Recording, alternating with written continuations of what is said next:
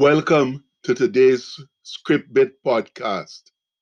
Our bit is taken from John 8, verse 12. I am the light of the world. He that followeth me shall not walk in darkness, but shall have the light of life. Come on, friends, it's Saturday. Let's get some lazy time going. And some of us unhappily reply, lazy time? I don't want any more lazy time now. That's all I've had for the past week. In fact, for the past few months. So you know what you can do with your lazy time. Yes, my people, there's a lot of dissatisfaction and anger in our souls right now because of the pandemic and many other problems in our world. But being sour and miserable won't solve them or make them easier to bear.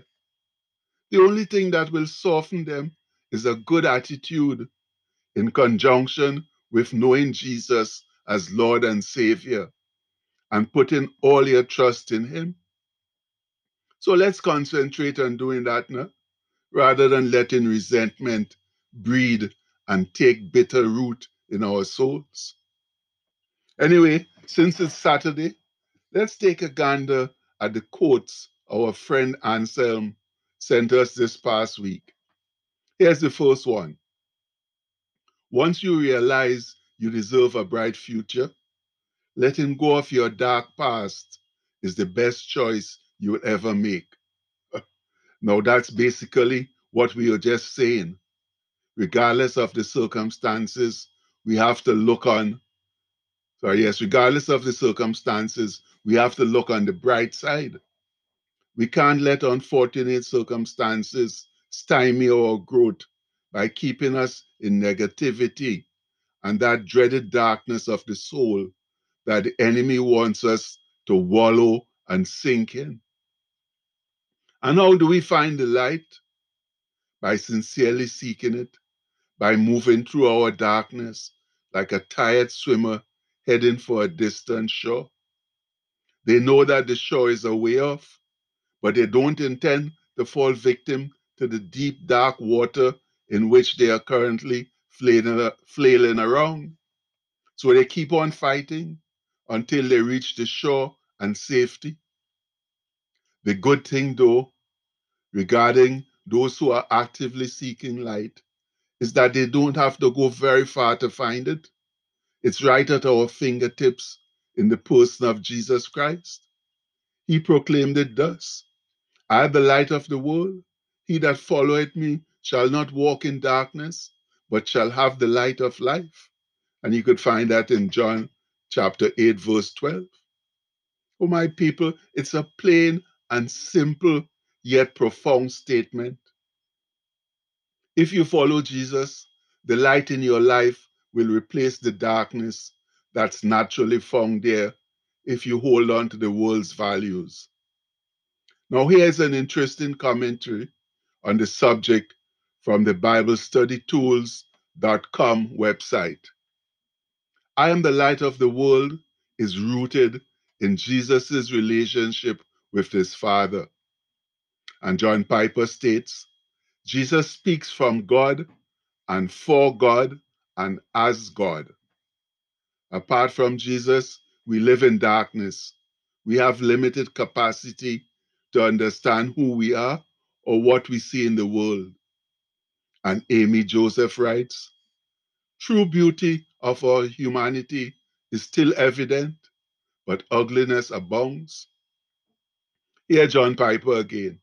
The light of Christ is the brightness of God shining on the retina of the human soul. Life can be wonderful on earth, but not fully complete without Jesus. We are all created to crave the Creator, our Father, and only through a relationship with our Savior Jesus can the dark parts of our hearts brighten. And Amy Joseph adds, when I admit I am not enough, I am freed to run and cling to the God who is enough. Oh, friends, the light of the world paid for freedom on the cross. And that's the indisputable truth, my brethren. Oh, you know, I didn't intend to spend so much time on that quote, but that's where I was led, and I think it was worth it. I hope you do too. Now, the second quote segues nicely from the first. We have to be honest about what we want and take risks rather than lie to ourselves and make excuses to stay in our comfort zone. Oh, friends, is that ever so true? We all want to be special people and do special things, but too many of us don't want to step out of our comfort zone to be and do what we really want.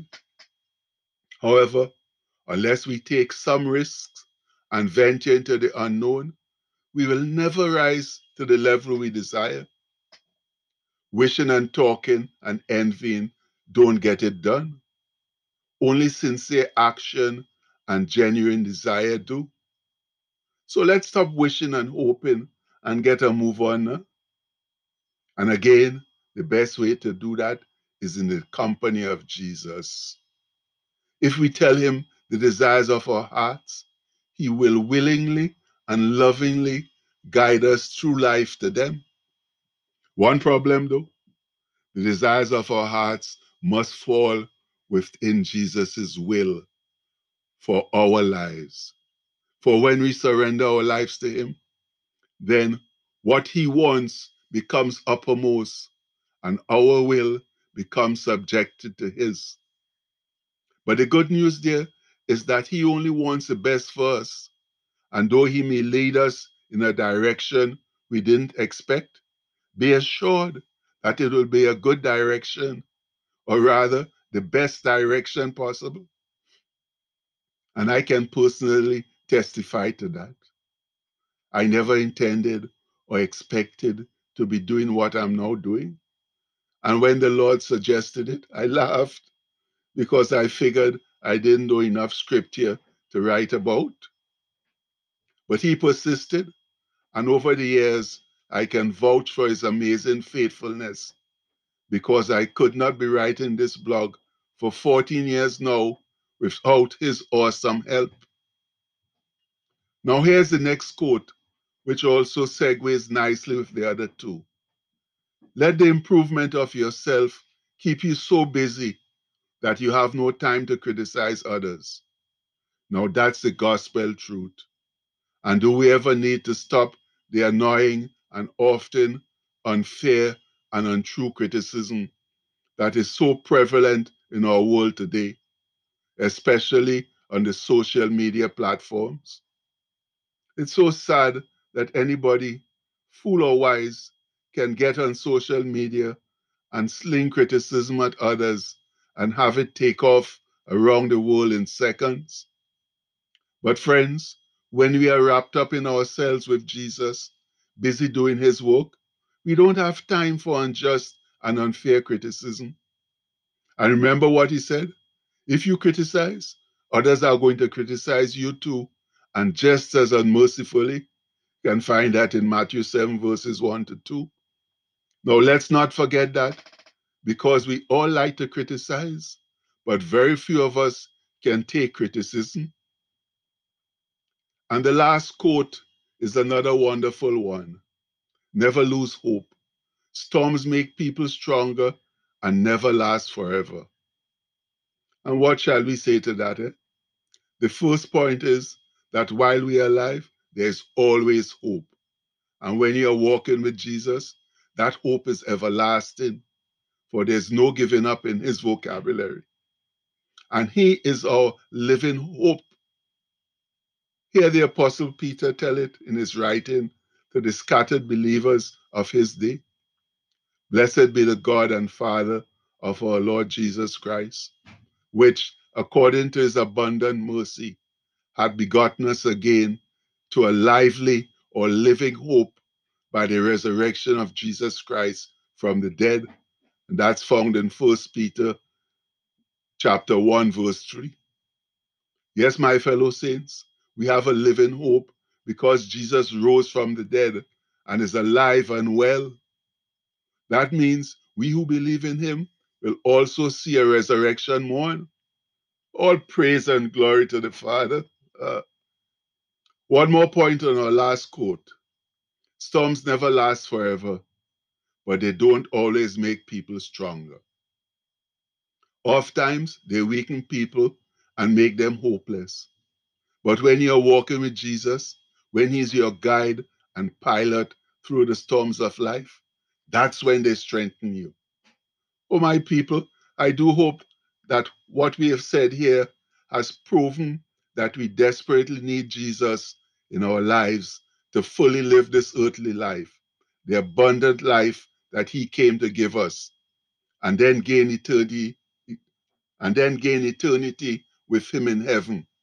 Nothing less will suffice, for he only can fill the empty space in our souls. Much love. And the postscript for today says, if Jesus is not first in your life, then you are lost, now and forever. Please have a blessed day, my friends.